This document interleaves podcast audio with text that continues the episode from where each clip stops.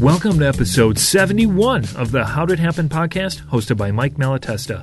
In this episode, Mike welcomes Dave Strand, a private investor and previous owner and C E O of Wisconsin Oven Corporation, an East Troy, Wisconsin-based manufacturer of large heat treat and other specialty thermal ovens for industry.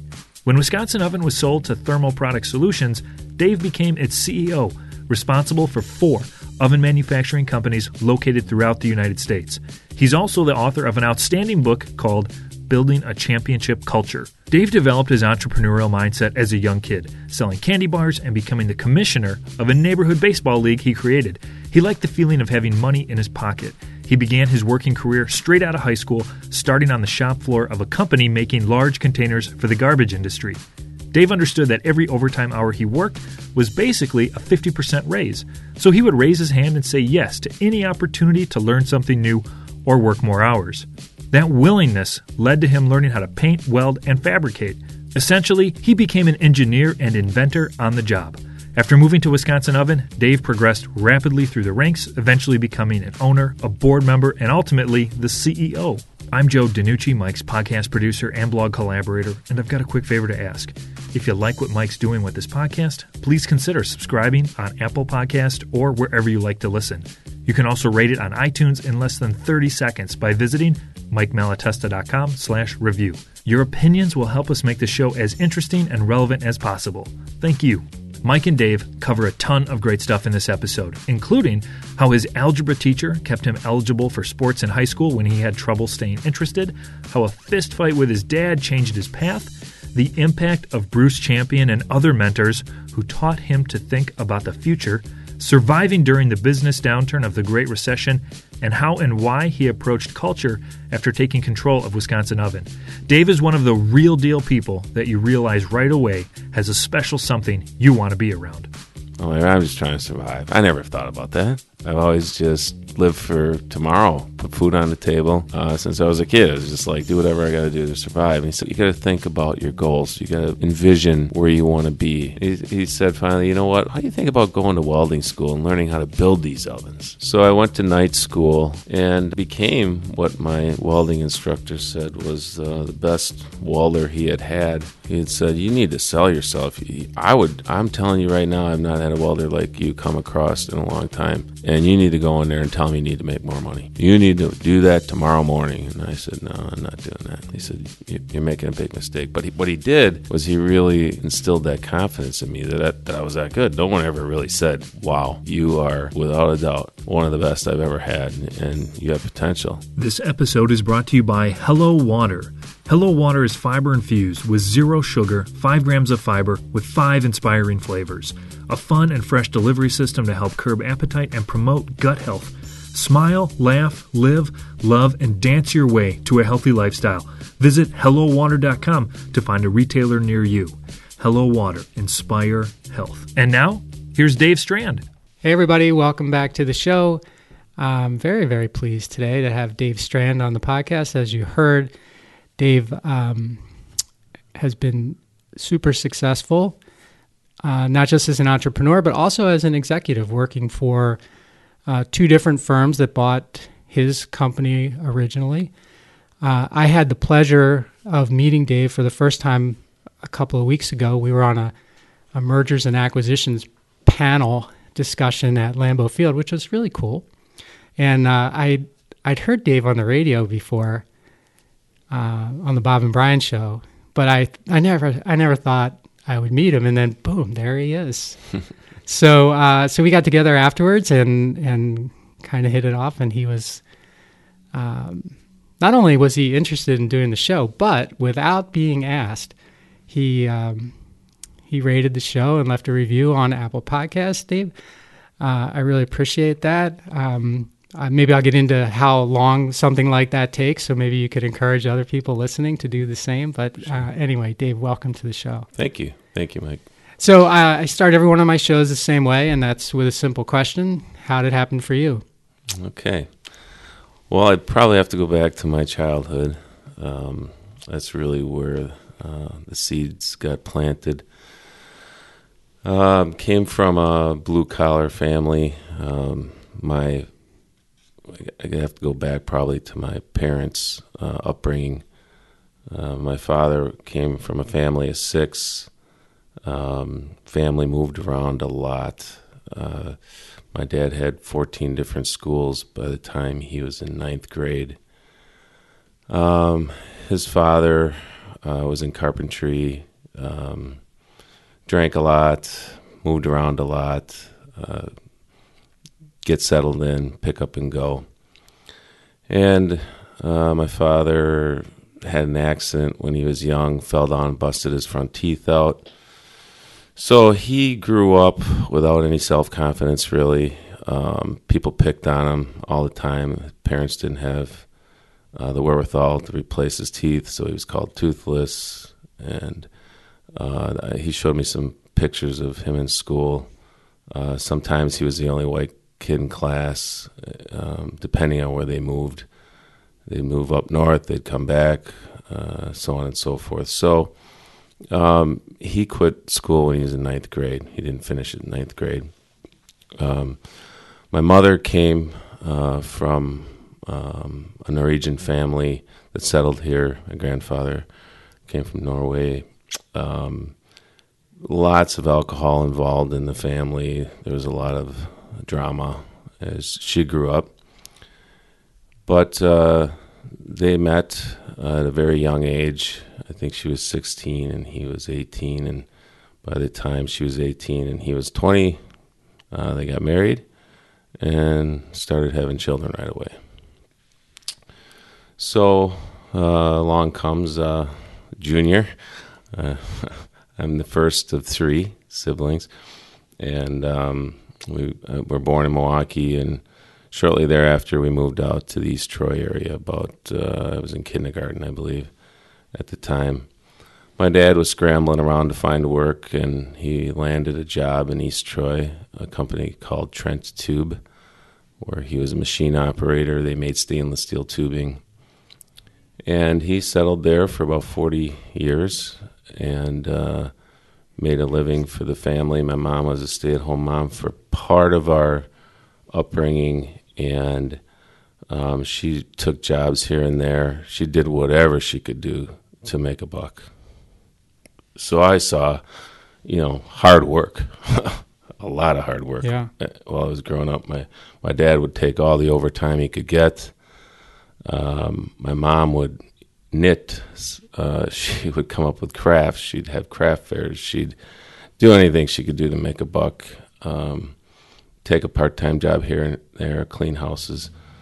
So, you know, always going along fine and well. Um, and then in uh, seventh grade, I came home one day from school. My brother and I got off the bus, and there was a roast in the oven, and it smelled so good. We walked in, and my dad was crying, and there was a Dear John letter from my mom. Hmm. So my brother and I stood there like, what just happened? Everything seemed normal. We didn't know what was going on. And I had a two years, two-year-old sister at the time that uh, she was like the apple of my eye. It was, you know, I babysat for her. I basically brought her up while, you know, parents were working hard and everything yeah. else. My mom left with my sister. So it was kind of a shock right there um, for us. And then we began to go down the the path of having to survive. Um, so she put dinner in the oven and then took your sister and left. Yeah. And, you know, as a kid, you didn't know that they had problems going on in the background. Um, but uh, obviously there were some things going on that we weren't aware of. And uh, she loved us all dearly. She was a wonderful mother. Uh, but uh, it wasn't working out between the two of them. She made it, made them, uh, made us all a nice uh, roast and uh, wrote my dad a letter. So that, that was kind of the beginning of, wow, that, what do we do now? And we went to uh, the courts and went through you know, a little bit of a battle.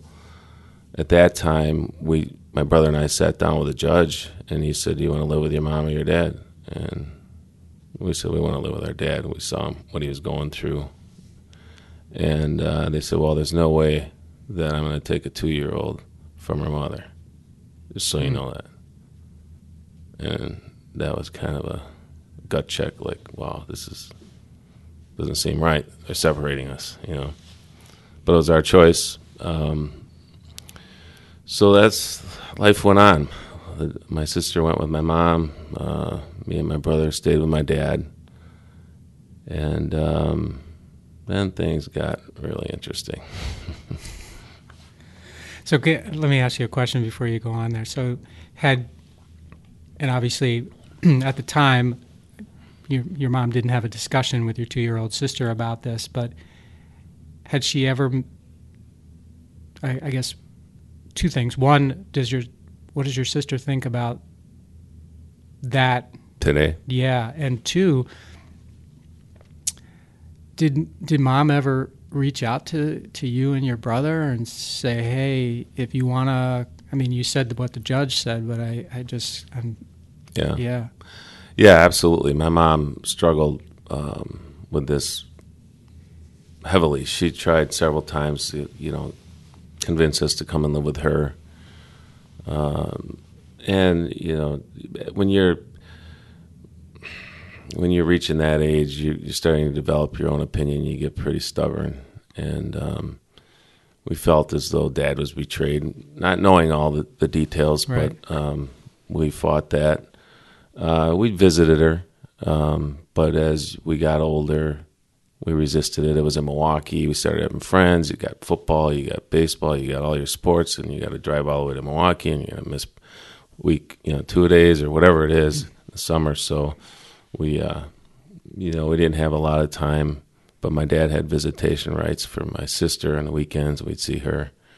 So um, that's, we went on. Hmm. So your sister would come spend time with you, but you never went to spend Oca- Occasionally, time. Very rarely would I go in there because uh, she married another man. Um, my dad stayed, stayed single, and uh, He that turned into be a horrible relationship. He was he abused alcohol, and she ended up in a divorce again. Mm. And uh, yeah, it just continued to be, you know, some tough times for her and not stable as did you, far as I was concerned. Did you think that um, you know? So this happens. You're like, what just happened here? You're going through this divorce process, custody process. Did you did you ever think, oh, this? This will get resolved. They'll come back together, or was it? There, were, you know, after that had happened, there was a number of maybe she'll come back. Um, she actually did come back for a brief time, uh, and then there was big blow-ups and fights, and it got dirtier and meaner, and we knew it was it was a foregone conclusion it was going to end. Okay. Okay. So sorry to so, interrupt. But. No problem. So um, now as you move into high school, uh, here you have a father, single father with a couple of teenage boys, um, and he's working a lot of hours. Uh, the one thing I will say that was a blessing for me was from from the time I could hold a football uh, to today, my father had a ball in my hand and my brother's hand. And we would go out, throw the ball every single weekend, uh, match up against each other. He was all-time quarterback, and we'd go back and forth. My brother's only a year and a half younger than me, so we had some good matches, and we were very competitive, and we watched sports, and he, he drove us uh, to be competitive. Even though he wasn't? He wasn't. He was never an athlete, hmm. uh, but he picked up on sports after he got out of school, you know, just watching it. He was a big Packer fan back in the Lombardi days, and um, he's always been competitive to survive in life because of all the things he's gone through, and really instilled that, you know, athleticism and, and, and sports um, minded mentality, and that's that's kind of what I've attributed a lot of my drive uh, to in life is is is that, because had he not instilled that in us. Uh, and we had not seen the hard work that my mom and dad did as we were growing up, we wouldn't have been as competitive. uh, in life. So, so were you and your brother one grade apart? Or? Yep. Okay. So we move on to high school. Um, now, you know, we, my dad didn't, uh, he wasn't making a ton of money still. We're, we're um, kind of a lot of times surviving on our own. He's not around a lot, um, working overtime, trying to have a social life, trying to find himself in his next chapter, maybe dating, trying to, you know, find what what's going to happen in his life while we're trying to decide what we want to do with yeah, our life. Becoming men. Right. Yeah, right. And, you know, we're running around with the crowd, and, you know, you got to decide what crowd you want to hang out with. Um, back when I was in high school, the drinking age was eighteen, you know. So when you get into high school, there's there's alcohol starting to leak into the schools. You got to make decisions. Um, and we made the right decisions uh, going through school. But one thing that, that uh, really fell apart was our, our drive uh, scholastically. Uh, we wanted we wanted to have fun. We wanted to you know play sports. You know, w- once we got into high school, it, uh, it was all about girls and and friends and and sports. Um, so I was, for the most part, uh, barely passing uh, all through school. Uh, Did it bother you? No, I didn't care. I hated school. Okay. I was a terrible student. I was I was borderline uh, F D student all through high school. Uh, then eligibility issues came for, for football, and uh, I was I was a pretty good football player. And what position did you play? I played nose tackle and guard, nose both tackle, back so back in the days. Quick nose tackle. You're, yeah. You're, The, just, he's not three hundred fifty pounds. Let's just put it that yeah, way. Yeah, no, I wasn't. I was. I think I topped out at one ninety in high school, but uh, I love when the coach would put me at nose tackle. I was uh, a linebacker, and every so uh, often he would put me at nose tackle. I just loved it. I just loved it. Sometimes you get crushed, but oftentimes you beat that. You know, it's they're slow, right? So anyway, true. Uh, and I, my my biggest thing was uh, I would always get. Uh, I was a horrible blocker. I just could not block. So they would always say, Strand, if you can't play offense, you're not going to play defense. But I was very good at defense. So th- that, that threat would last like one series. If okay. say, get in there.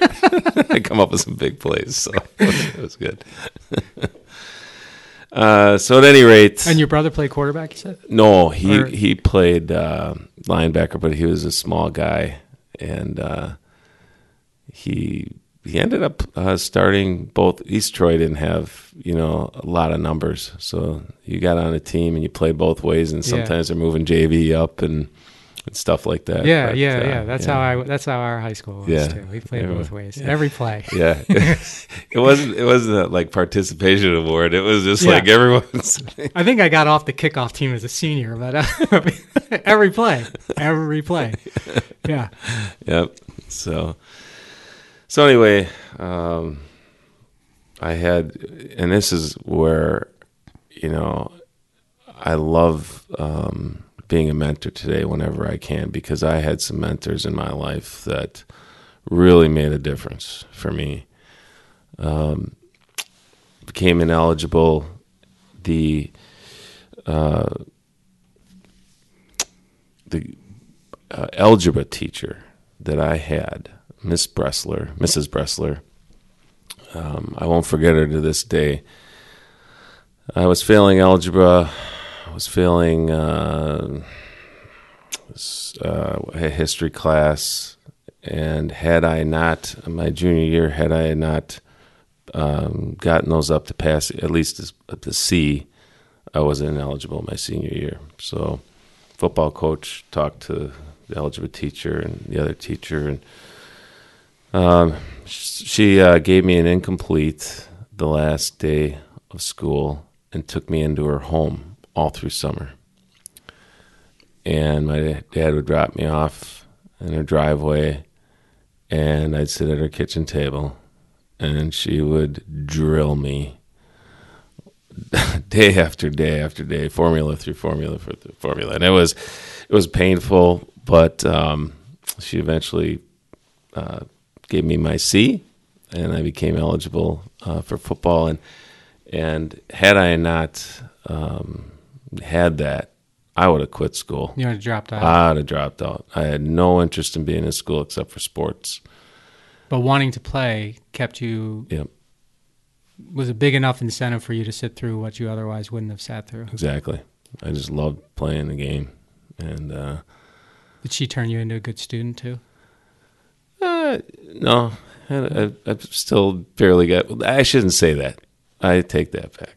But I had all basket weaving classes my senior year. I actually ended up on the honor roll my senior year. You did? Yeah, after being on our student. Yeah, but I, I had uh, you know some pretty cakewalk classes. You don't have to. You, yeah. you can leave that part yeah. of the story out. It's like, oh yeah, I, yeah, I became a great student. Yeah, Missus Bressler, and then all of a sudden, boom, right. I flourished. So, um, but I, during that time, um. You know, I'm a seventeen-year-old. My dad's doing his thing, starting to socialize. Uh, I had a girlfriend, and I had a curfew. I had to be home by ten o'clock, ten, eleven o'clock, whatever it was at the time. Girlfriend lived right up the road, and her parents were always home. I never had anyone home. Uh, so I'd go there, watch movies with the parents and my girlfriend, and he didn't get home till sometimes twelve, one o'clock, you know, regularly sometimes. So I just pushed the envelope and come home late. Never had anything happen. Yeah. And then one day, the lights were off. Car was in the garage. It was never in the garage. So I just walked in like normal, and boom, lights go. Where were you? You were out partying, weren't you? And I'm like, no, I was right up the road. Don't give me that, you know. So we got in a fist fight, and uh, it was pretty ugly. It was like char- legit, legit. Huh. He charged me. You know, I, I uh, dodged him a little bit here and there. Chairs are flying, some broken glass, and I, I. Uh, this was, uh, yeah, I was seventeen, and I literally ran out the door, and I never turned back. Moved in with my cousin, who lived in McGuanago, who had just bought a house. He was in his early twenties, and he came to the door, tried to get me out. And he, again, my dad didn't like confrontation. He didn't want, he didn't want to be embarrassed. And I just said, "Call the cops. I'm not coming out of here until I'm hauled out of here in cuffs. I'm not going back, Dad." And uh, I thought for sure he would, you know, send social services or someone to the mm-hmm. door. And, but after several, uh, you know, standoffs, uh, he backed down and let me be. And uh, I finished my, my my whole senior year. I lived with my cousin in McGuanago. Uh, got a job when I in nineteen eighty-three at a company that built dumpsters uh, called Waste Tainer, because my cousin worked there. Got me in as a floor sweeper, and uh, I was working night shift my senior year. Uh, get out of school sometimes around two thirty and work until midnight. Get so it. After football season was over? Yeah, you... then it was all work. Can I ask you a question about your dad? Did you did you had you ever gotten in a fight with him before? We argued all through the high school years because he was so nervous. He was worried about, I wanted to get my license. I wanted to get a job. And he said, "You can get a job," because we'd ask for money all the time. "I don't have the money. I want to get a jersey, Dad. Everyone else has a jersey. I don't have the money for a jersey. You get a job." I said, "Okay, I'll get a job. I need a ride. I need to get my license." "You're not getting your license till you're eighteen. If, if you get in an accident, I'm going to get sued. I'm going to lose everything." Hmm. And that was his mentality. When you're eighteen, you can get your license. And that was a constant battle. Uh, I'd have to have friends pick me up to take me to work. I'd have to ride my bike, you know, five miles in bad weather. Yeah, East Troy isn't exactly the center city. No, and I was between East Troy and McGuanago, right in the middle, in the suburb of both. Okay. Uh, so We fought a lot. In fact, my brother and I survived uh, high school by coming up with a candy bar uh, sales scheme. Um, back in the day when they had these fundraisers, when you, when you'd open up your, your Catherine Bike caramel bars and your crunch bars, you'd open them up, and, and on the inside, uh, they'd say, for your fundraiser. Yeah. You f- fill it out. Yeah. And uh, we we had a, we'd had a baseball league. We formed our own little uh, four-team baseball league in the summer with the neighboring uh, little neighborhoods. And uh, I was a commissioner of the league. We had four teams. We played all summer long. So I said, well, let's raise some money for some uniforms and awards, and uh, we'll order some some uh, boxes of candy and sell it for profit. And back then, in the eighties, you didn't have to go through a credit check. You didn't have to go through anything. I signed my father's name to it. And lo and behold, U P S is dropping off cases and cases of candy bars. And at your cousin's house? At, or this is still at your is, house? This before, is before I moved yeah, yeah, out. Yeah, okay. And where'd you uh, hide those? So that your dad? In my bedroom. And you, my bedroom smelled like a confection. It was it was ridiculous. We lived off that milk for a long time. Acne was bad. uh, so at any rate, so um, now we had all kinds of money to buy jerseys and stuff, and uh, but we were robbing from Peter to pay Paul often when it came time to pay. My dad found out about it, and he goes, what in the world's going on? And I said, well, Dad, here's the deal. Um, you know, we're, we got this baseball thing. We're raising money for, but uh, I did, you know, they're going to need you to write the check, you know, every thirty days when we, you know, didn't tell him I forged his signature. I just said, you're going to have to write the check yeah. from an adult. Okay, well, when the bill comes, you know, make sure I got the money. So uh, th- we had the kitty, and there was times he was stealing from the kitty for beer money or whatever. So it became crunch time at the end of the uh, um, co- uh, pay period, and uh, we would send my brother door to door, cute little guy, uh, and you know, four pack of Heaths were a quarter a piece, a buck. He'd sell them for two bucks, door to door, and we'd catch up. so. So we became entrepreneurs at a young age, something to survive. Nice, and, and uh, we always had money. You're the uh, you're, you're the second person that I've had on the show who formed their own league and named themselves commissioner of the league as a teenager. Right? Yeah, this guy named Richie Burke. I don't know if you know Richie, but um, I, I'll introduce you to him because he's a fun guy. Um, but yeah, he had a, his was basketball, and he would charge the parents to come see them play in their driveway. It was really slick, yeah. It was great. Uh, I don't think he had a candy angle, though. I don't remember a candy angle. I like that. Yeah. So anyway, we got through school uh, financially that way, buying our jerseys and, and being able to you know do what some of the kids do in school that um, a little bit more fortunate. When your dad would come to your cousin's house to try to talk to you into moving back home, did he like apologize? Did you? And and when you when I'm, I'm assuming this caught you out, even though you'd argued, you sort of caught you sort of by surprise. Oh, big time. Yeah. yeah, so, yeah. so I'm just wondering, like, what was, I don't know. I, I don't know if you know the answer. I'm like, what's going on? What's going through his head that he would yeah, I, do that? I think it was, uh, again, always being paranoid. He had a tough upbringing, and he didn't want um, anything bad to happen to anyone. Any of his kids, and he was so protective. Overprotective. We were always very strict.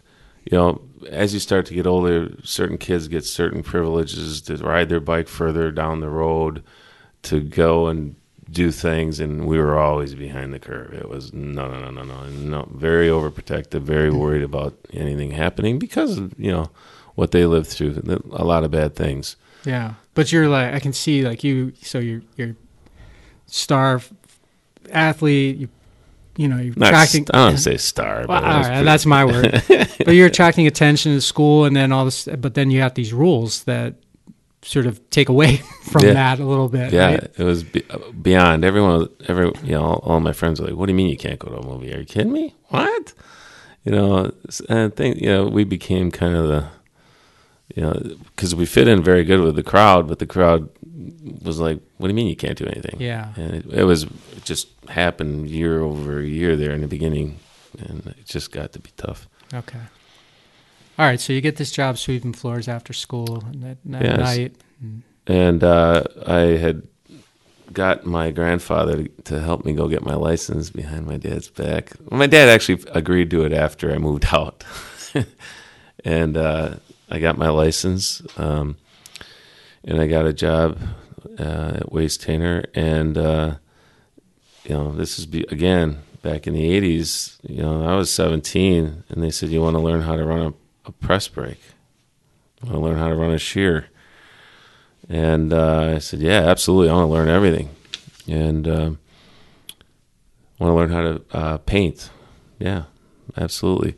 So my senior year, I think I made seventeen thousand dollars working uh, minimum wage, ten hours a, a night. I was sleeping in choir, study hall, and uh, what was another class of oh, foods I'd sleep through my senior year. And what's a foods class?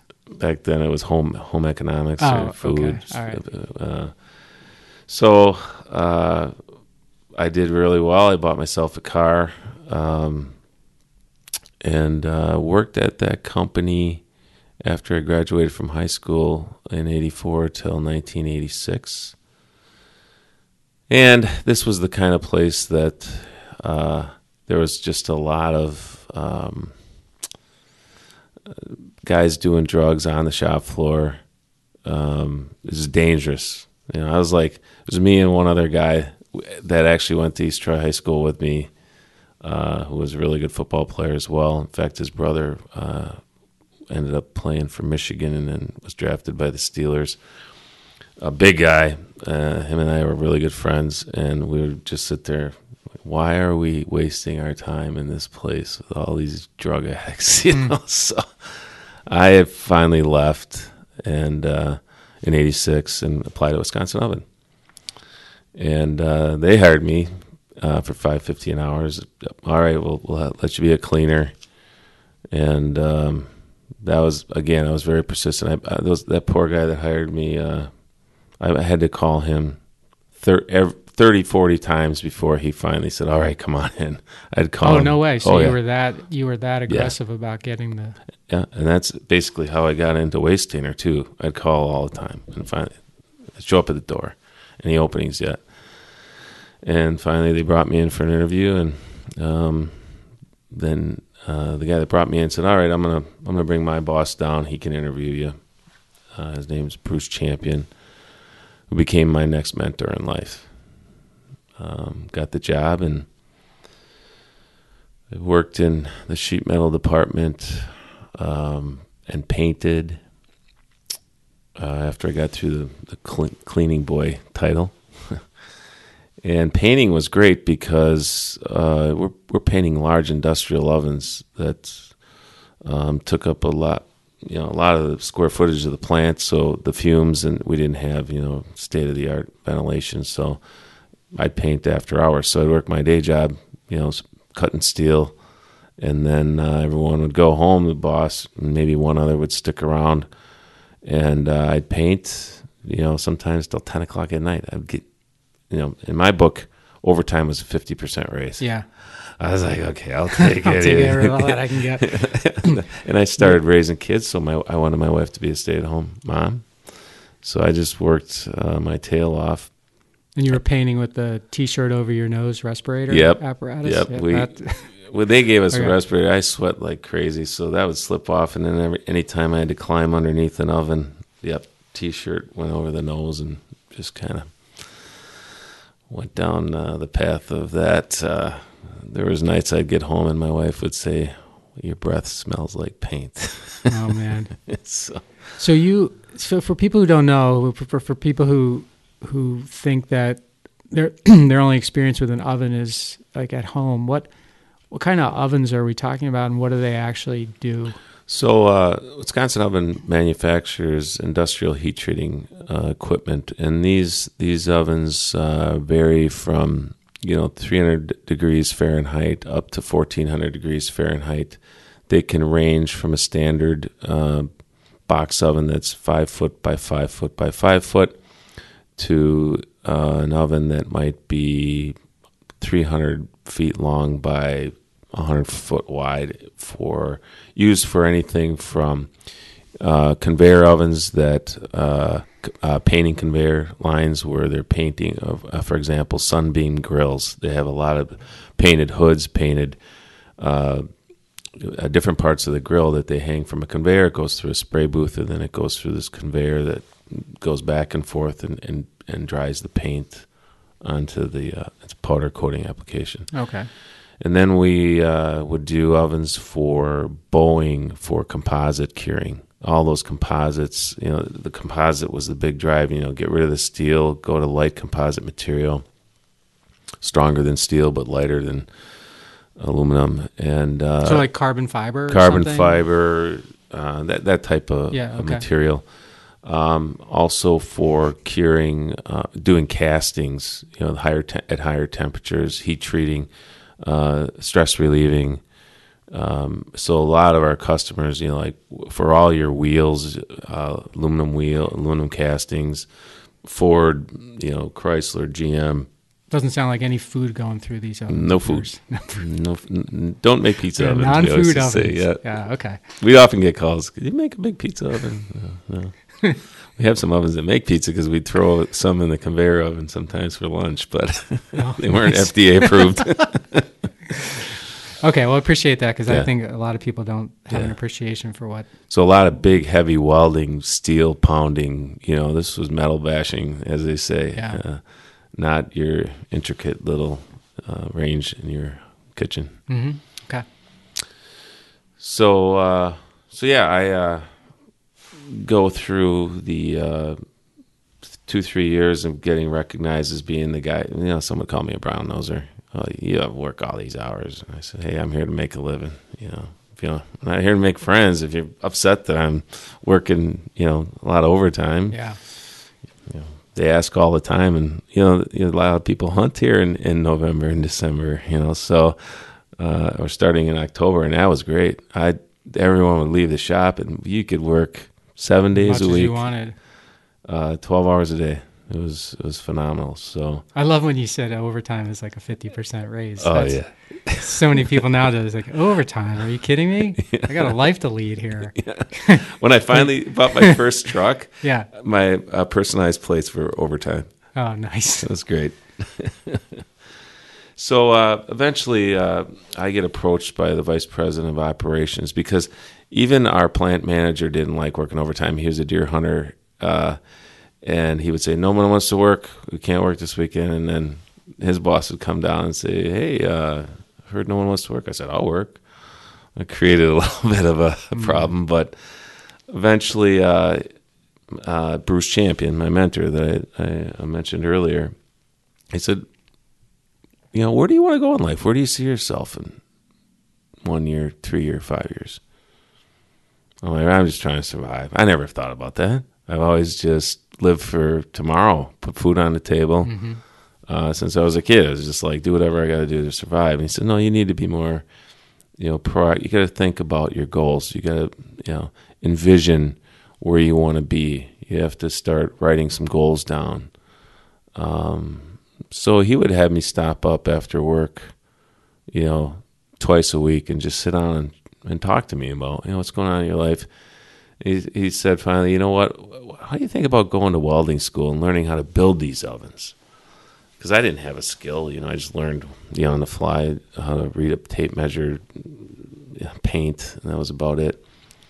So I went to night school at Gateway Technical College, uh, in Walworth County, and uh, became what my welding instructor said was uh, the best welder he had had uh, that he could remember in his class. Uh, I learned how to MIG weld, I learned how to TIG weld, and I was always kind of a, the shy guy, um, you know, in school where, you know, you call on me in class, I'd turn, you know, three shades of red and just yeah. put my head down.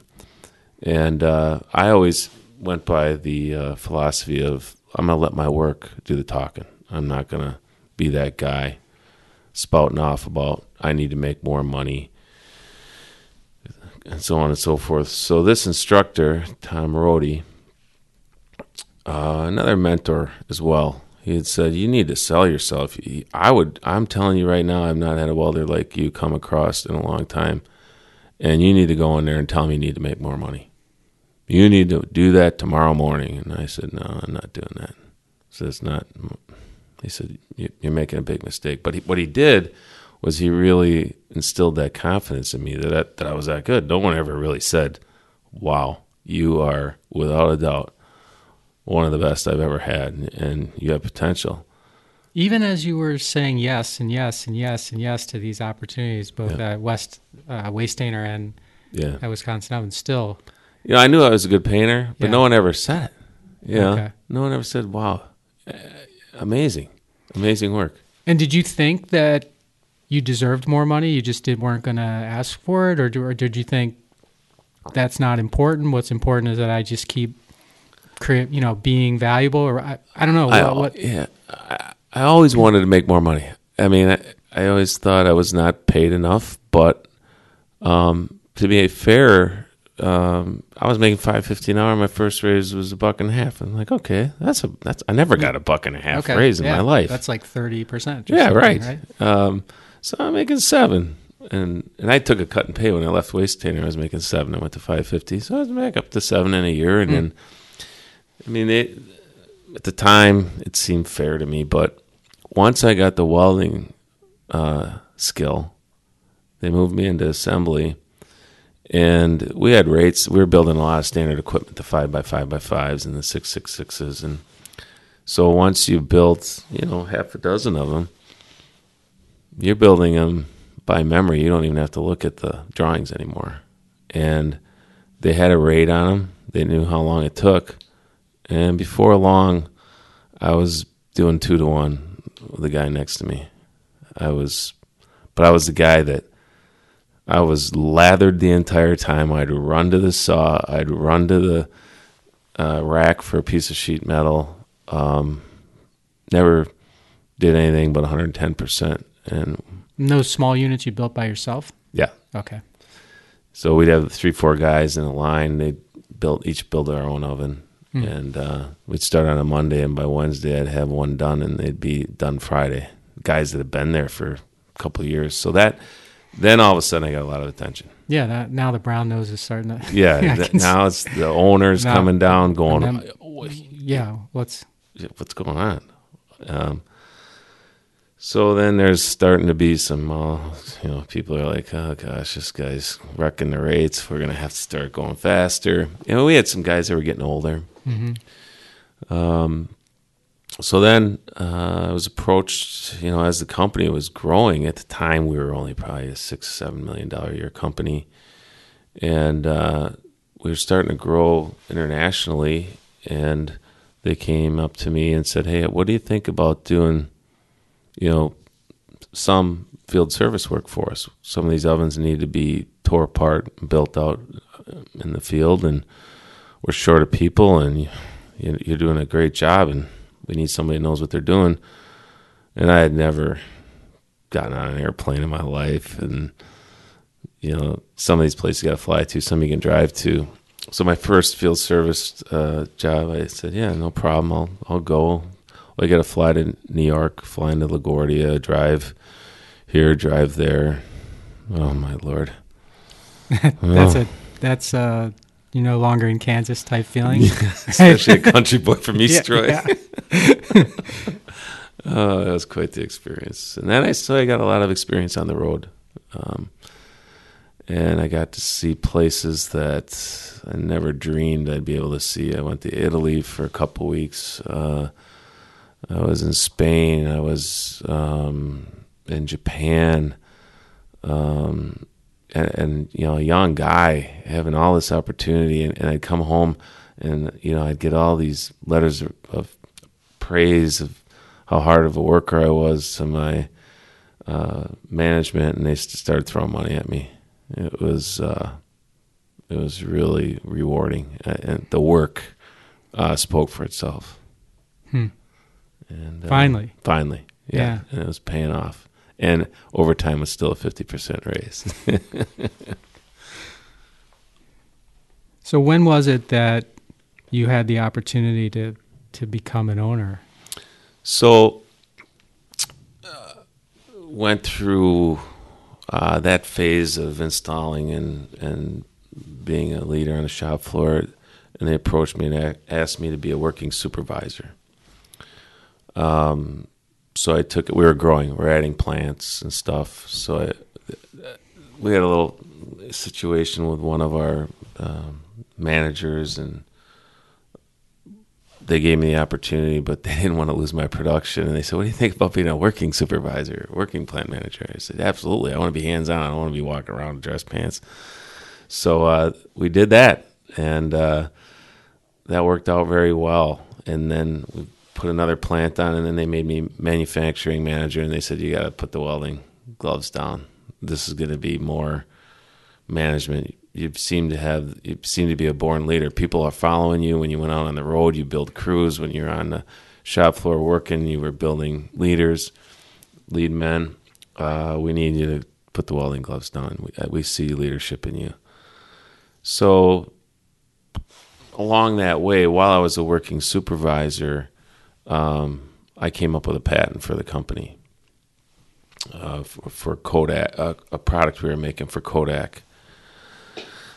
Uh, me and one other guy, an engineer, worked endlessly uh, to come up with this patent.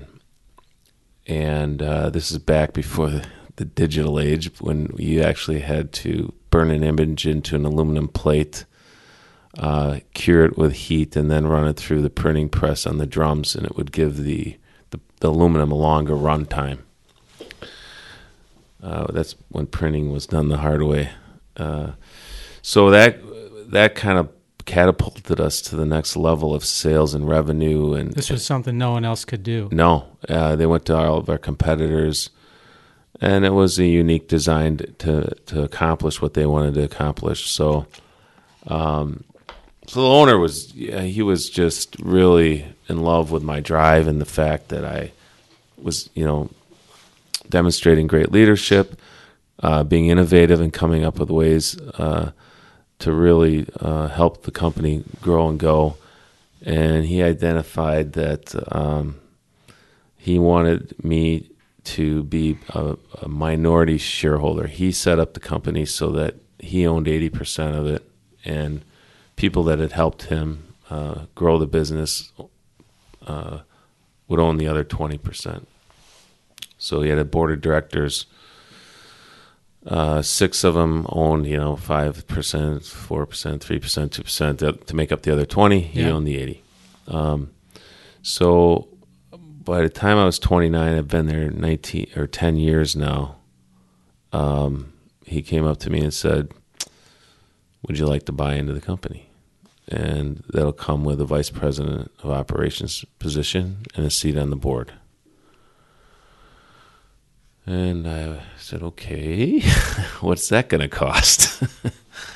And uh, he said, forty thousand dollars. And, you know, I just built the home. And uh, I bought the home with a lot next to it, so I was able to put a mortgage on, second mortgage on the home, and he had treated me pretty well with some bonuses uh, with what I did with the uh, the patent. So I bought in and became a minority shareholder, and that was uh, nineteen ninety-five, I believe. That's pretty. I mean, uh, it's one thing to get ownership, but also to be a, become a board member seemed. Yeah, that seems like a pretty, I don't know, broad, re- generous recognition. It was, or, it, it, and it was, uh, okay, I'm twenty-nine, still had a little bit of a mullet. And I'm surrounded with like people. Like today. Uh, yeah, yeah, right. And I'm surrounded with people at the table that look like you and I today. Yeah, yeah, yeah. Right. Old people. Old people. In other words, right. Is that what you're saying? Yeah, right. Yeah, okay. So the first presentation, I'm not going to lie to you, I dripped sweat. on the table. It was running off of me. Oh, my gosh. First question asked, you know, um, I was just a mush ball. But, you know, I, I grew into it. And uh, I didn't know I didn't know the difference between a P and L and a, a production forecast yeah. at the time. Okay. You know? But I learned. And uh, he was a great, patient man. Uh, provided opportunity for a lot of people in the business. So this is Bruce? This or? was uh, Hank Kubicki, the owner. Okay. Him and Bruce had a falling out, which opened up the V P of operations ah, for okay. me. So, but Bruce had mentored me all the way to that point. Hmm. So did you feel like you'd made it? Yeah, I did. Um, I thought, wow, you know, in ten years... I didn't have to ever go in and put my fist down and say, you're not paying me uh, well enough. There was one one moment uh, before I became plant manager that I did uh, quit the company for a day because uh, I got into it with my my uh, my supervisor because he had lied to me. And I came back the next day to give notice, and uh, Bruce Champion stepped in and said, no, he said, uh, I found another position for your boss. You're We want to make you the working supervisor. That's oh, when that okay. happened. So, but I never had to make any demands, and they rewarded me, and I felt like I made it. Yeah. Yes, I really did. It sounds like you made it, but I don't think you've made it all the way yet. Not quite. There was another chapter. All right, what's so um, now the founder uh, has a group of minority owners. Uh, they are all aging. He was fifty-three, which is scary, my age. And he said, uh, you know, I have a life insurance policy on my stock. I have a nepotism policy. No children of mine will ever be in the business, and none, none of yours will ever be in the business. The owners of this company, when I pass, will be the people that helped build the company. And the life insurance will buy out my stock. Mm. And basically those that Uh, our minority owners will, will increase their ownership. Yeah, you just say, okay, whatever. You're fifty-three. Come on, you're going to live till you're ninety.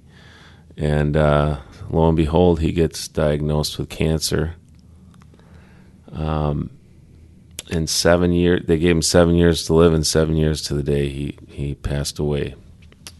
Um.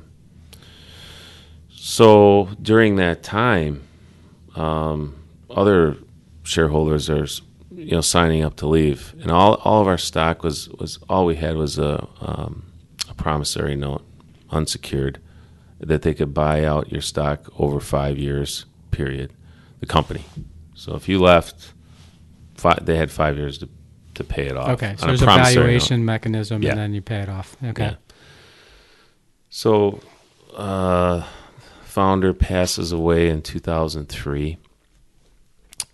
And um, we have one other fellow that uh, was V P of, of sales, myself, V P of operations, and the rest of the shareholders were outside directors that had either helped Hank financially start the business or, or helped him in the engineering phases in the beginning, and or retired from the company because they were, were part of it. So... Uh, it's, it's, he's passing away. It's down to um, the other gentleman and myself to be the next president. And he was polling people.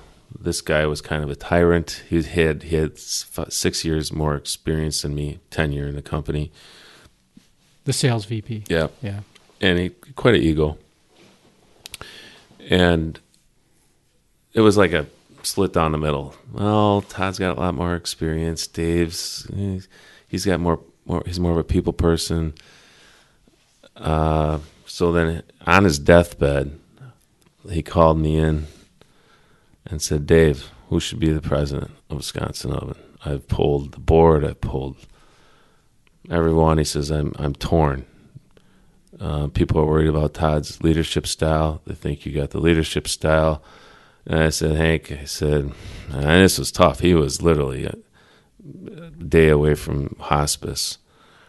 And uh, I just wanted him to die peacefully.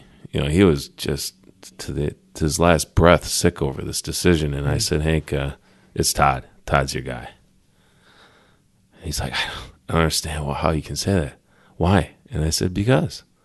I said, he's got more tenure, and I can work for Todd. I said, as long as he treats me with respect, I'll I'll be his, his wingman. Peacefully go with it. Uh, so he did. Uh, and about within two years, they lynched him. The company just went went to the board, and he, there was all kinds of problems. Everything from, you know, sexual harassment to tr- not treating people properly to just... And this was all bubbling up through the through, ranks. Through the was... ranks, yeah. Um, I had gotten in an accident and broke my leg uh, one uh, winter, and I came home, and all of the management team came to my house. I was like, wow, this is incredible. I was off for two two weeks minimum. I had my foot in a cast, but I could work office job, you know, but they didn't want me for a while to go to work. And uh, I had ten people in my living room, and I was like, wow, guys, thanks for coming and seeing me. Oh, yeah, how are you doing? So you think they're all yeah, going to be like, yeah, sign your cast or right. something, right? Well, Dave, we want to, we got a problem. We um, a lot of us uh, want to come to you with what, some things that have been going on, and since you've been gone, you've been out, it's gotten worse. And uh, some of the guys said, hey, if, if Todd's going to continue on as president, I'm out. I'm leaving. I'm giving my notice now. I, I've already talked to the competitors. I'm like, whoa, whoa, wait a minute. Am I taking too much Vicodin here? What's going on, you know? Uh, and th- th- at the end of the day, I said, you guys are going to have to go to the board. You know, we had a board of directors. I'm not the majority owner at the time. Todd was, between Todd and myself and all the other guys on the board, it was thirty, twenty, twenty, ten, you know, there was no ownership, that commanding decision. It would have had to be committee. So there was like a week-long trial. It was terrible. Uh, everyone was being interviewed by the board. And finally, uh, we had a, a, a private meeting, and the, the board said, yeah, it's time to let Todd go, Dave. Um, we'd like to offer you the president's position. And that was in two thousand five. Um, I uh, took the C E O position. Then? What changed? Everything. Culture. That's where uh, Mister Kubicki was pretty much old school. Uh, hard days work, hard days pay. No incentives, no real, um, no real culture. It was, it was, you know, hard fist management. Uh, he provided opportunity for people that worked hard, absolutely. But the culture, you know, the people that just came in and worked hard every day, you know, there was no real recognition. There was no major perks. Um, No employee of the month. None of those things. Like that, uh, getting paid is thank you enough yes, sort of thing? Yes, exactly. Because okay. uh, Bruce Champion used to fight all the time for incentives and bonuses and rewards. And no, you you get we do that at merit time. That's when we do it. Okay.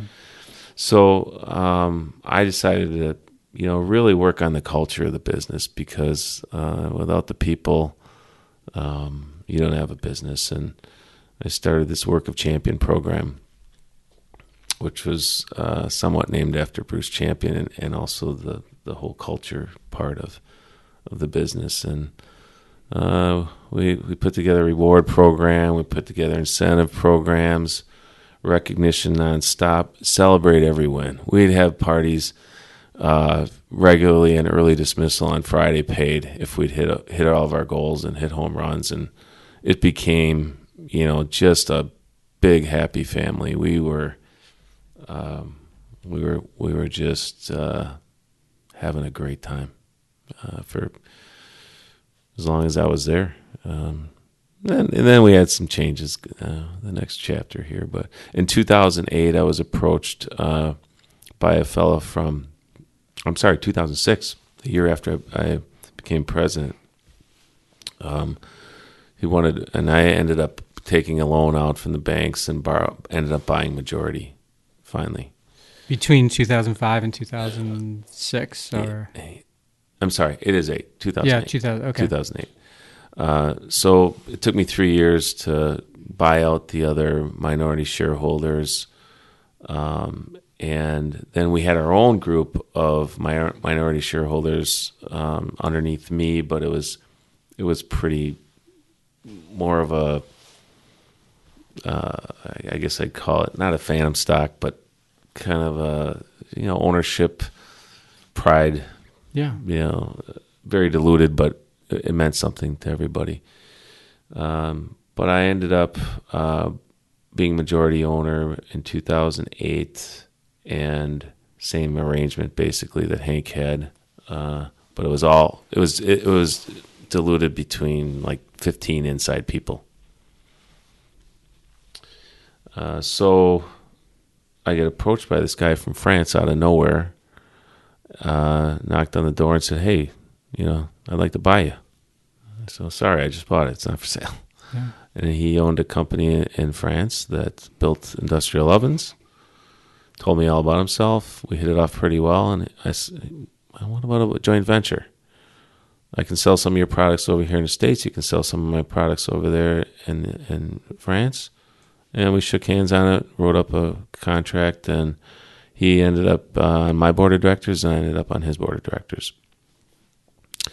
So we did very well. We were growing. The only the only heartache and uh, tough time we went through is when Hank passed away, uh, right about the same time that digital uh, processing came in for the film industry, and we lost probably nine million dollars of revenue the same year that Hank died. So I had to replace that, and that's when we got into the composites, and we got into some of the other, and this is right about the time of Google and all these you know new yeah.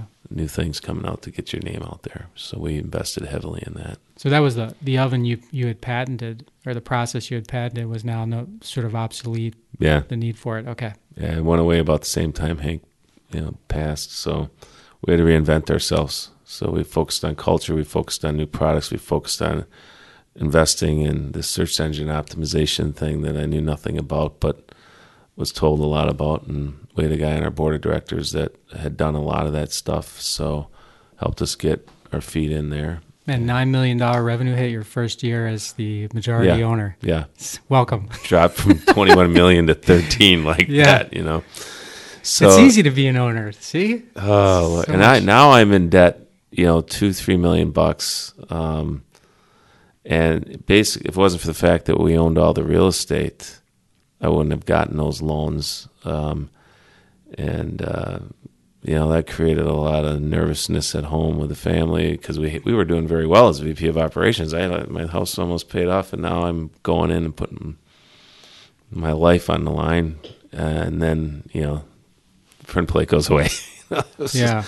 And buying property, buying stock out, um, but we got through it. We we went, uh, you know, from you know that thirteen million, we grew it back up to twenty-one million, and within three four three three years, and then this French guy comes around and wants to buy it. I said, no, we're doing, we're, you know, we're going to do this. So from from eight to twelve, we killed it. Uh, we grew it to almost uh, I don't know twenty-six. Six million dollars. Uh, twenty twelve, when I sold it, we were yeah twenty twenty-eight million or something like that. Twenty. But there was the downturn in in oh eight that almost took us uh, to our knees in oh nine. Yeah, a lot of took you and a lot of others. Yeah, yeah. And uh, that's so you bought this company at the exact right time. Nine million dollars goes away because of digit- digitization, and yeah, then yeah, the Great Recession yeah. comes along. But what was really cool was when should have bought it just after that. I, I should have, right? I should have. But we had a record year in sales. Um, you know, right before that recession, we took it from in oh six to oh eight. Uh, so you know, Hank, the, the print plate went away in oh three ah, when okay. Hank died. Okay, so. You know, from six to uh, our two thousand five, I think it was, when we really started to ramp up to two thousand eight. We had a record year. We went to twenty some million, and then oh nine, we were half the revenue. And that's when I decided I don't want to do this forever. And in two thousand twelve, I, I decided to sell it to the French guy. Whole and, thing. Yeah, whole thing. And so your J V partner is now the owner. Yeah. And um, basically, I just got rid of all that debt and flipped, you know, did a big swing into equity. But he he kept me on as C E O, and he said, you know what? I've I've witnessed you live through the recession. I've witnessed you and your leadership style. And he said, and the growth of this business, just keep doing what you're doing. I will not, I don't want anything to do with it. Just send me financials. So you crawled yourself, you crawled your way back out of the Great Recession. You're doing, doing well. What was it that, and maybe it was just the thought of that happening again, but what, you, what was it that finally tripped the trigger where you were like, was it him continuing to ask? Was it you? Because I went through a similar process, so I'm curious what your mindset or, you know, your thought process was where you finally said, okay.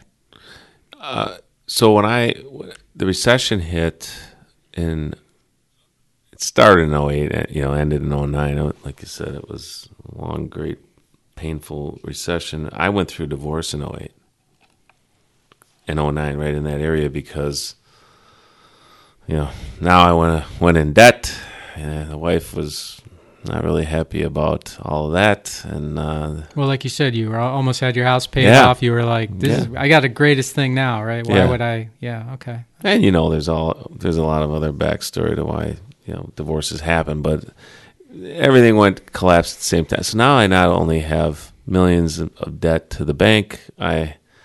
I mean, if there's ever a good time to get in a divorce, it's at the downturn, but it still was expensive. So I, I, I, you know, I owed. Good timing there, Dave. Right?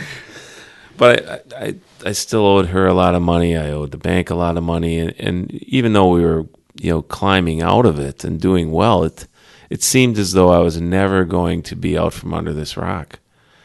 And when we got to, you know, record profit and record heights in sales in twelve, I said, I think now's the time. And he would continually ask as well. Okay. Uh, and finally, one day on a plane ride home from France, um, I looked at him and I said, it's time. He's like, okay, let's do it. So uh, twelve to two thousand fifteen, we grew it to thirty, thirty-two million in revenue. And record EBITDA, and he got in trouble over in France with one of his companies. They were having a hard time, and he called me one day and he said, "I gotta sell." And I said, "Okay, yeah, you gotta do what you gotta do." The whole thing. The whole thing. Yeah. Um, so it wasn't long. Uh, we get approached by private equity. Did you like being the C E O of, for another owner? Was that yeah. Okay? For him, it was incredible. Yeah. Uh, it was like I still owned it. You know, it was uh, just a, a great uh, relationship. We were friends. I'd go to France regularly and, you know, get to do a lot of cool things with him. And he'd come over here and we'd, we'd tour the U S And we had a friendship. Uh, we trusted each other and, wow, we did well. So um, hands off. Never, you know, we didn't have one-on-ones. It was, you know, maybe once a month he'd call and, you know, kick the tires and see how things are going if I needed anything. But it was it was great. Did you ever regret selling during that period or no. since? Does he? You. Um, well, when I've seen what it's grown to and what, you know, now that I've I've gone through the, the private equity world and, you know, seeing the multiples and, the you know, the potential, it probably could have got a lot more if I would have hung on a little longer. But I don't have any regrets. Yeah, that's that's okay. Life. So, the last chapter? Yeah, let's do the last chapter. So, three years with your French partner, he has to sell the business, and he gets a process going, I guess, or something. Right. Do. So, uh, he puts it on the market, basically, and private equity uh, group approached him. This private equity group owns our competitor, one of our top competitors, Thermal Process uh, Solutions, T P S, out of uh, White Deer, Pennsylvania. This private equity group just bought them from S P X, a publicly held company. They carved them out. They were about the same size in revenue as we were, um, served some of the same markets, but also some other markets that we were not into.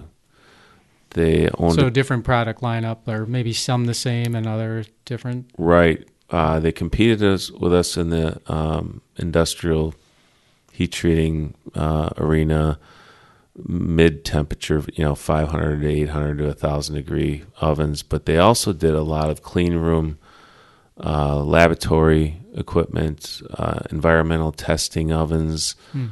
um, uh, high temperature furnaces, melting furnaces. So, you know, buying us kind of gave them uh, more of a horizontal platform and more diversified offering. Uh, Is a melting furnace like something you'd see in a foundry? Yes. Okay. Yeah. So I'm like, okay, we're being bought by a competitor. They ended up being the high bidder. There was a process. Of course, you know, I'm doing management presentations to, you know, probably the, the people that are going to fire me um, and others, you know. And the, the process goes through.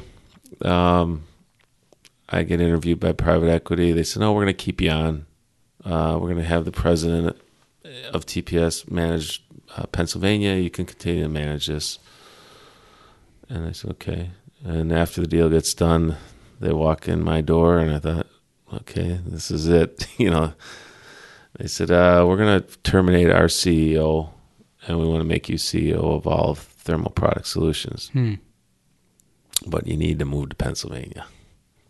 Uh, and, you know, and they didn't mean physically relocate, but I got an apartment. Uh, they were restructuring the whole business, and this company had gone through so many different management. Um, you know, they were kind of the, you know, the ugly kid in the corner of S P X, and, and it was it was not, not and everybody pretty. knew it. Everybody knew it. Yeah. So, so you know, private equity came in to clean that up, and they needed to just overhaul it. So I went in, uh,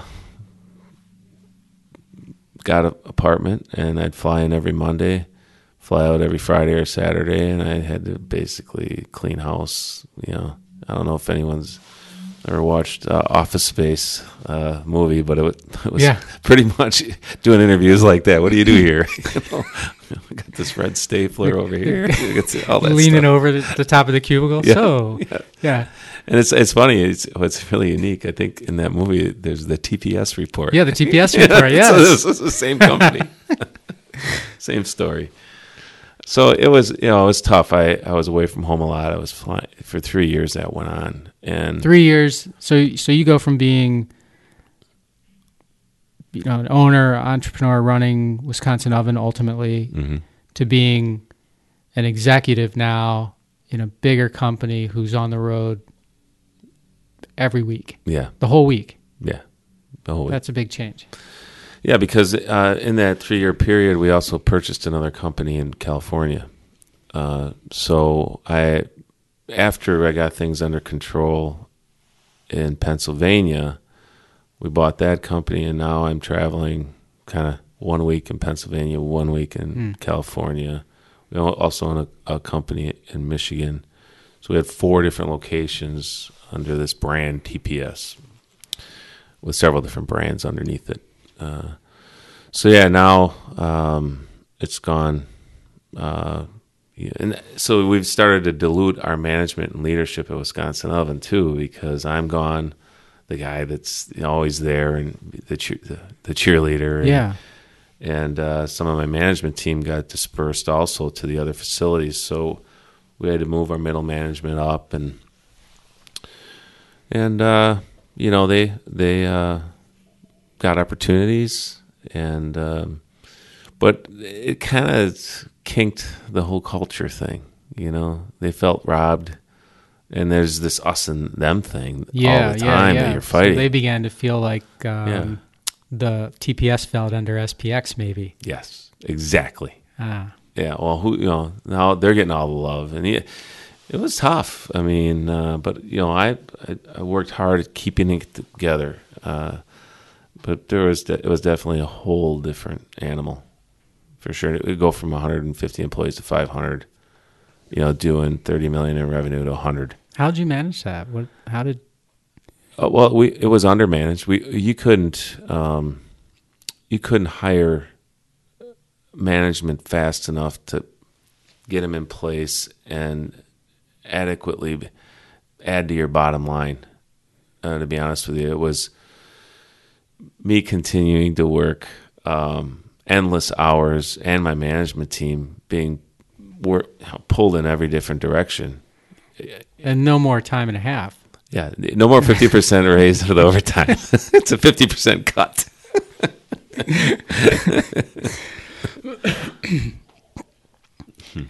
Yeah, that flipped your business model right sure sure on its head.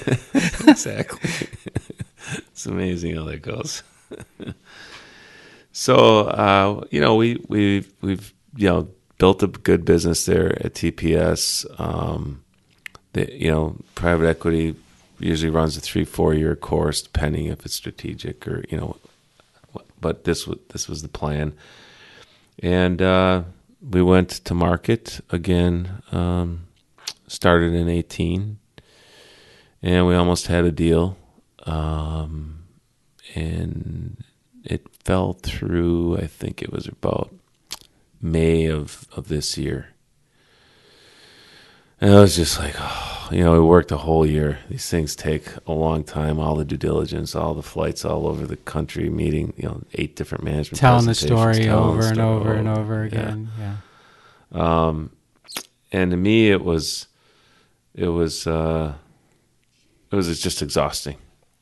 I got to the point where, and I had, I had actually a year ago with all this travel, it was just, physically and mentally, it was it was beating me up, and I had said I had mentioned to private equity that I really think that I was getting close to retiring.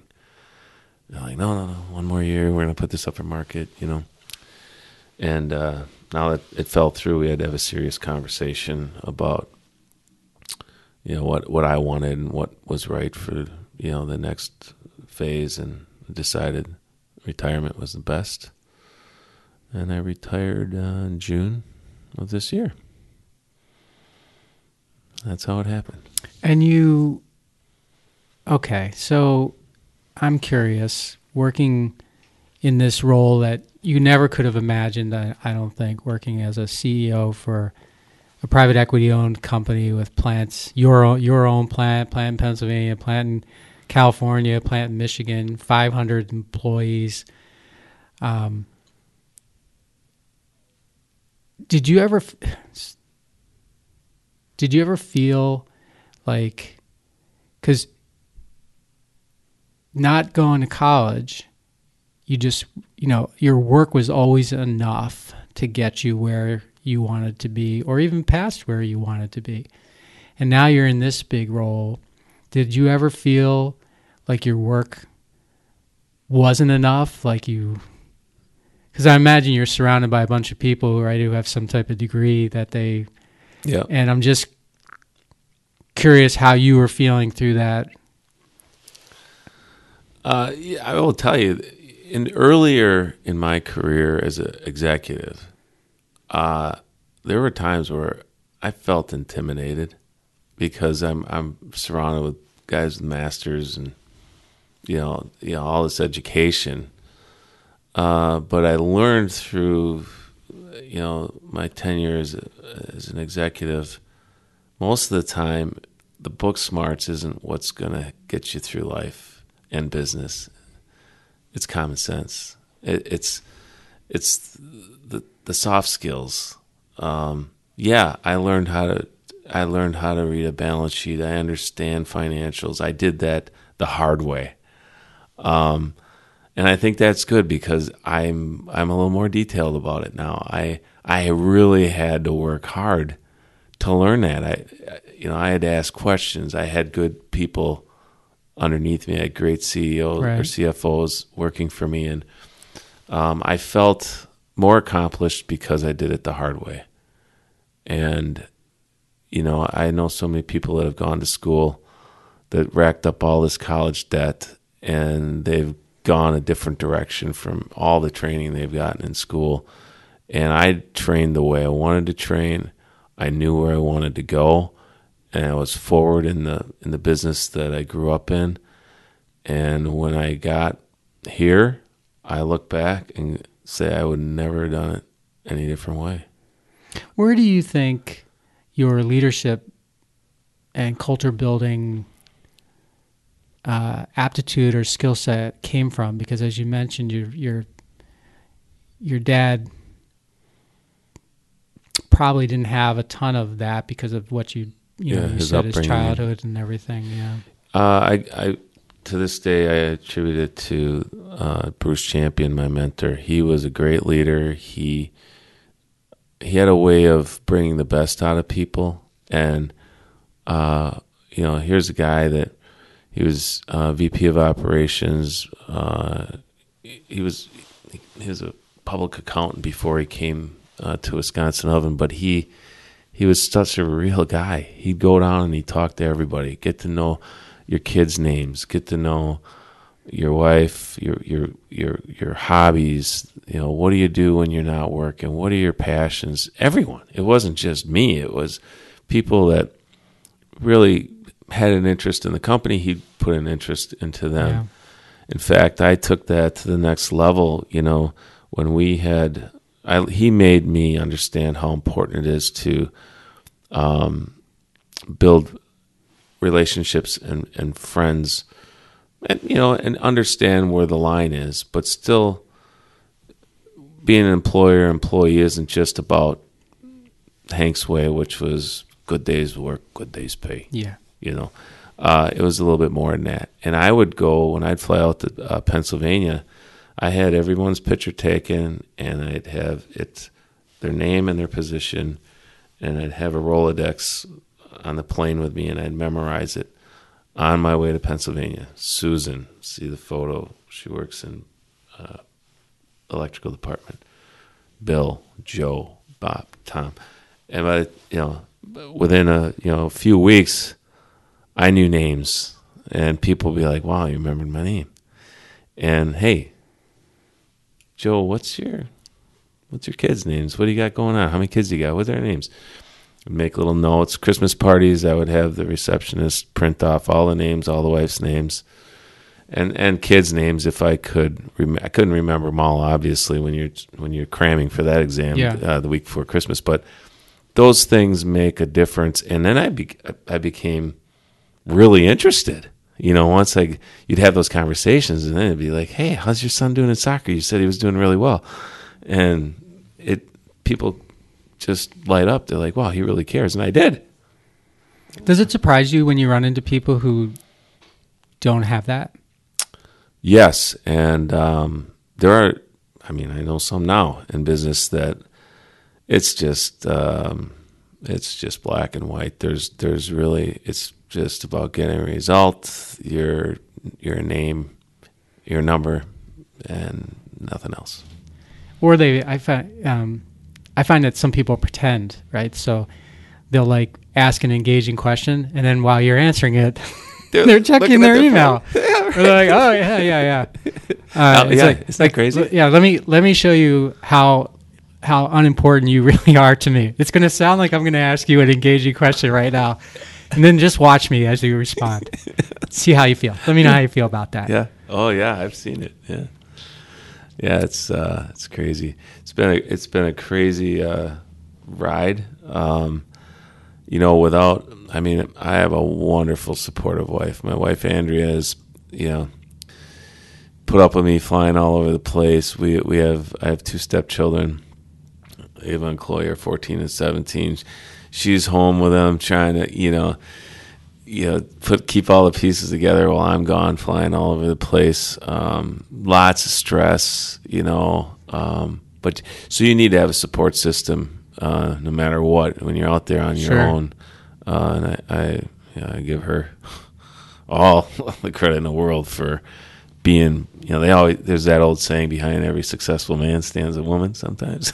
Well, that's my case right now. Uh, she's been amazing for me. And what about your mom and dad? So now my dad and I are best buds. Um, we we buried the hatchet, you know, long after, you know, when I started Wisconsin Oven. Uh, my mom's uh, happily married. She's in her third marriage. She's happily married. Um, in fact, her birthday is Halloween. I just had a hmm. birthday uh, uh, dinner with her. We all get along great. Uh, my mom and dad talk. Um, it's great. You know, we we have some memories and some good ones, some bad ones, but uh, life goes on. Do you th- do you ever think would things have turned out differently for you if you hadn't gotten in that fight and hadn't left the house? I guess I never really looked back and, and did that. Okay. Uh, because I've always you don't seem like a guy that looks back. It's always about yeah, moving forward. Yeah. In fact, I've always told my employees that, you know, we have falling out, they have issues, big mistakes. Oh, you're gonna kill me. You're gonna... I said, look, you know, I go through life looking through the windshield. I never look through the rearview mirror. It, it, it's not going to do any good, and that's why the windshield's bigger than the rearview mirror. And you know, just don't be the speed bump in front of me three times because then we're gonna have a problem. But we'll get over it right now. You know, so uh, yeah, I, I'd never really looked back at what, you know, would have happened if I would have done this or that. I mean, yeah, we all make mistakes, and I think sometimes those mistakes make make you a better person. Yeah, um, I, I know that for a fact. So, what's unique about you? What's unique about me? I think. Uh, well, I think you know just where I am today and who I am today. I've always done it the unconventional way. I uh, I always live by the motto: work hard, play hard. I like to have fun. I'm not, people will tell you, um, wow, you know, he's this rich guy, this C E O, president, but he'll, he'll hang out with anybody and he'll go play golf with a guy from high school that's, uh, you know, a, a blue collar worker or a friend of his, or I meet somebody somewhere. I don't care who you are. I don't care what your background is. If I can add value to your life and we can have a relationship, if I can help you in any way, um, we, I, you know, I don't discriminate whatsoever. I, I mean, I think life is full of so many wonderful people, and uh, I think anyone you talk to will be uh, under, you know, their description of me would be I'm pretty down to earth, um, and that's the way I've always lived. Because I came from, you know, yeah, where I, where I was. So. What's the one thing that you want to accomplish the rest of your life? Well, I one of the things I wanted to accomplish I did, which was write a book, um, building a championship culture. The next thing I want to accomplish is kind of the sequel to that. You know, because when I wrote that book, uh, it was prior to the acquisition, and I learned a little bit more about business at a whole different level, and going from private ownership to private equity, um, and all of the intricacies that happen when, you know, you're in that world. So I want to write another book, um, because the other book was rushed. At the end of it, I had to just get it done before uh, I went on to the T P S chapter. Uh, outside of that, um, yeah, I'm fifty-three. I want to have fun and do one more adventure. Hmm. I don't know what it is yet, but I want it to be the most fun I've ever had. I don't want to be doing anything that is full of stress and full of travel. I don't want, I'll travel if it's fun. I'll do whatever, but I want it to really be enriching and not stressful, and uh, and help other people discover and be able to find some opportunities like I had. Help people succeed that I had the same opportunity because of people like Bruce Champion. I like it. I think it's going to happen. I know it's going to happen. The way you say yeah. it. Yeah, yeah, I, I know I you know it's going to happen. Yeah.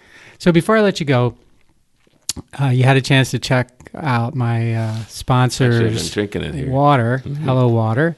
I think you have the mixed berry there. Mm-hmm. What do you think? I love it. This is, uh, I've never really done the flavored water. And now I think I'm going to continue to do the flavored water.